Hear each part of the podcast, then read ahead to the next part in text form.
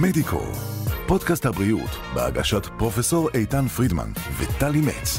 שיחות עם האנשים שעושים את הרפואה בישראל. טוב, כאשר בלוטות הרוק שלנו נסתמות, יש צורך אה, גם לאבחן וגם לטפל כדי להשיב למי שסובל מהתופעה הזו וההשלכות שלה אה, חזרה לחיים תקינים. תכף נבין גם מה בדיוק ההשלכות. אז כיצד תדעו שבלוטות הרוק שלכם נסתמו? מהן דרכי הטיפול, כולל טכניקות טיפול אה, אפקטיביות וזעיר פולשניות? על כל אלה תסביר לנו דוקטור הילה קליין, רופאת שיניים, מומחית בכירורגיה פה ולסת, שאיתנו כאן באולפן היום כדי להסביר ולתת את כל המידע שצריך. שלום דוקטור קליין. שלום. מה העניינים? בסדר גמור. שמחה מאוד שאת פה, את הולכת לעשות לנו סדר בלא מעט אה, עניינים היום. אז בואי קודם כל נתחיל מהשאלה, אני לא יודעת, אולי מתבקשת מכולן. מה הן בלוטות הרוק? איפה הן נמצאות בפה שלנו, ולמה בכלל צריך אותן כל כך? אוקיי, אז קודם כל, יש לנו אה, שלושה זוגות של בלוטות רוק גדולות והמון המון קטנות. הן לא נמצאות ממש בפה, אלא שפתח ההפרשה שלהן נמצא בתוך הפה. אה. הבלוטות נמצאות ליד האוזן, ממש בלחי, זה נקראות בלוטות הפרוטיד. רגע, רגע, בלוטות הרוק נמצאות ליד האוזן? כן, מבפנים. בלחי. בל... וואו.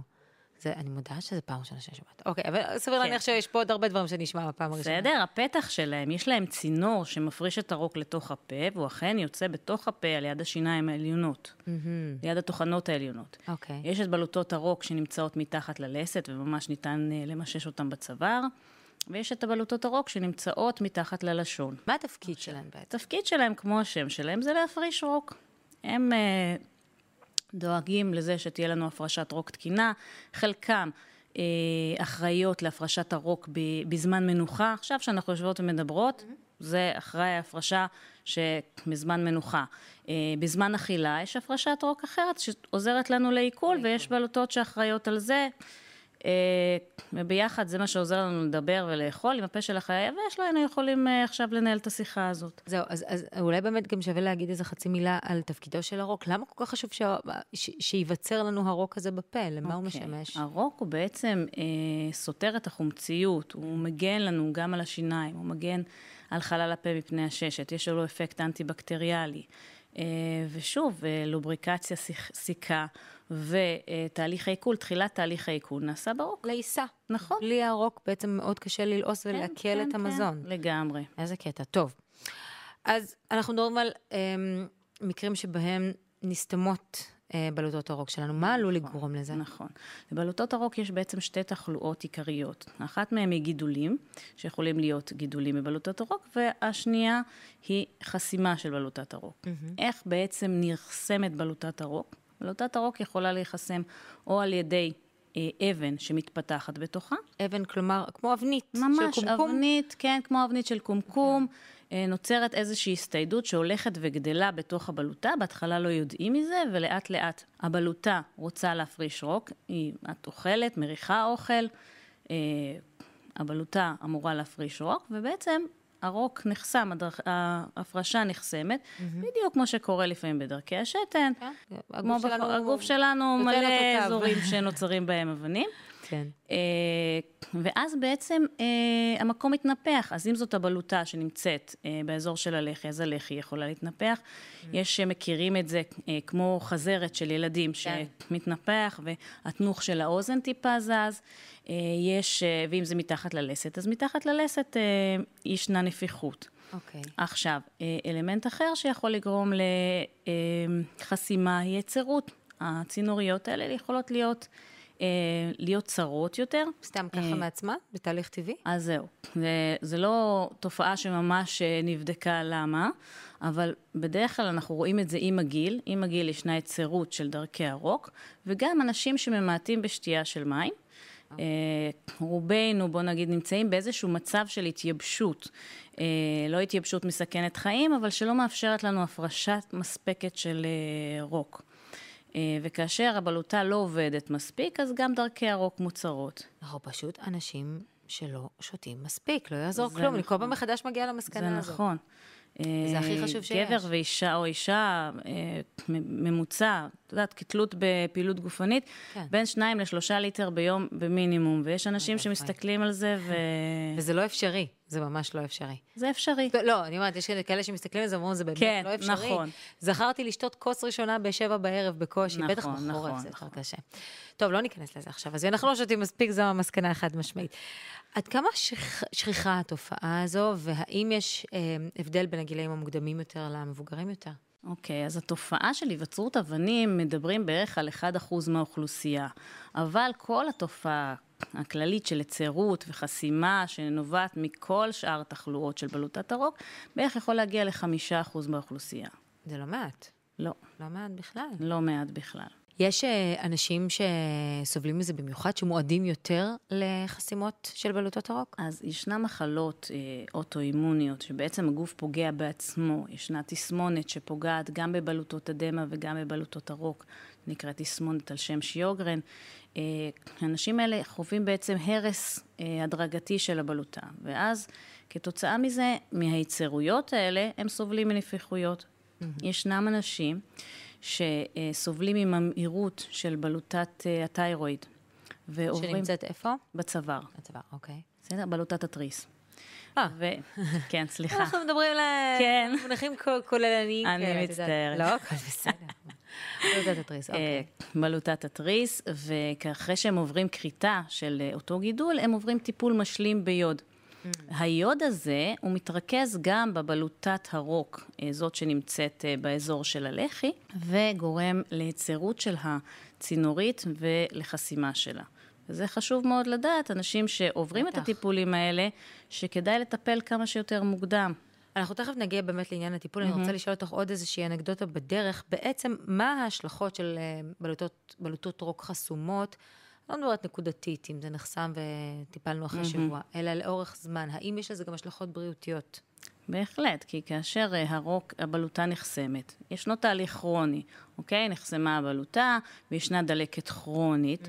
אה, הבלוטה עוברת כל מיני שינויים אה, פיברוטיים, זאת אומרת, האלמנט המפריש של הבלוטה הוא נהרס. אוקיי. וזה בעניין הקטן. בעניין היותר חמור, כשהתופעה היא חריפה ואקוטית, יכול להיות זיהום, גם מסכן חיים. בסך הכל זה נמצא בצוואר, כמו כל דבר אחר בחלל הפה, זה יכול להתפשט לצוואר, להיות מסכן חיים, אה, להצריך, אה, זאת אומרת, יכול לסכן את נתיב האוויר במקרים קיצוניים. אוקיי.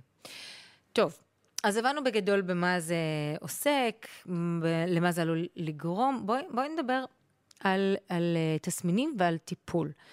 איך את כרופאה יודעת שאכן מדובר בבלוטות רוק חסומות? מגיע אליך מטופל, לא בדיוק יודע מה, מה מפריע לו ואיך, מה את מאבחנת? אז התלונה היא הנפוצה ביותר, אה, נפוח לי, או מתחת ללסת, או ליד האוזן, וזה קורה כשאני אוכל בדרך כלל.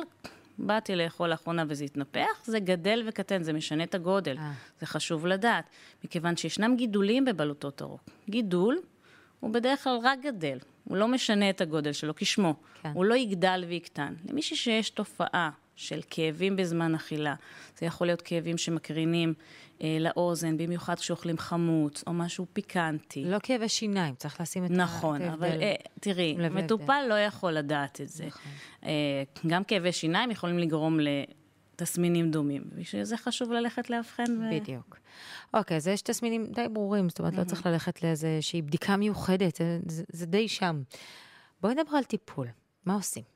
אוקיי, אז אה, הטיפול שהיה, בוא נגיד ככה, מוצע בעבר לכל העניין של חסימות ואבנים, היה כריתה של הבלוטה, היות וקיימות כמה בלוטות. היו מציעים אה, ניתוח שהוא די נרחב, שכולל פתיחה של הצוואר ופתיחה בעצם של הפנים, וצלקות וסיכון. הבלוטה הזאת, מה שחשוב בבלוטות האלה, שהן ממש מערבות את הצו הפנים. אחראי על כל המימיקה והתנועה של הפנים. אה, ניתוח באזור כזה, במיוחד כשהמקום מודלק, מעבר לזה שהוא גורם לדפורמציה של הפנים, כי זה איזושהי חתיכה שחסרה וגורמת לשקיעה של הפנים, יש כאן סיכון גדול מאוד להצב הפנים. אה, לא נשמע מלהיב. זה לא נשמע מלהיב, ומעבר לזה, גם שעושים את זה בצורה הכי בטוחה והכי טובה, והכול הולך חלק, עדיין זה ניתוח, זה אשפוז, זה אובדן ימי עבודה, זה... חוסר כל נוחות וכל המשתמע נכון, כל מזה. המשתמע. כן. אוקיי, אז כריתה של בלוטות הרוק זאת אופציה. יש נכון. דרכים יותר אה, חדשניות נניח? השיטה היא כבר לא כל כך חדשנית, היא קיימת כבר ב-20 שנה האחרונות. אה, בעצם אה, שיטה אנדוסקופיה של בלוטות הרוק, אה, בה נכנסים עם סיב אופטי לתוך צינור ההפרשה של הבלוטה. עכשיו, מה שחשוב לדעת, קוטר הצינורות האלה נע בין מילימטר עד שלושה מילימטר במקסימום. ממש, למי שקשה לו לדמיין, פצפון, פצפון, פצפון, ממש לא פיצי. משהו מאיים. כן, אבן יכולה לנוע ממספר מילימטרים לכמה סנטימטרים. וואו. אה, והניתוח עצמו הוא נעשה כולו דרך חלל הפה.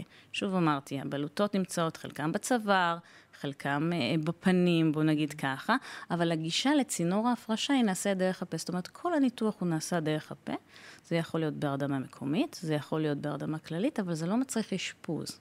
זאת אומרת, דרך אותו סיב אופטי שמחובר למצלמה, רואים ממש על המסך מה קורה, נכנסים, או שמרחיבים בעזרת מכשור מיוחד, או שהם מוציאים בעזרת אה, מכשור קטן, שזה כמו מלקחיים או סל מיוחד, יכולים להוציא את האבן. אחרי שהם מבצעים את הפרוצדורה הזו, mm-hmm. מה הסיכוי שהסתימה תחזור על עצמה? תראי, אבנים יכולות לחזור על עצמם. שוב, זה עניין גם של הרגלים של אותו מטופל. אה, מומלץ, כמו שאמרתי, להקפיד על שתיית מים. אה, תשתו יותר, פשוט. כן. אה. אבן מתחילה באיזושהי גודל, כן. Okay? היא לא מגיעה ישר למספר מילימטרים ובטח לא לסנטימטר.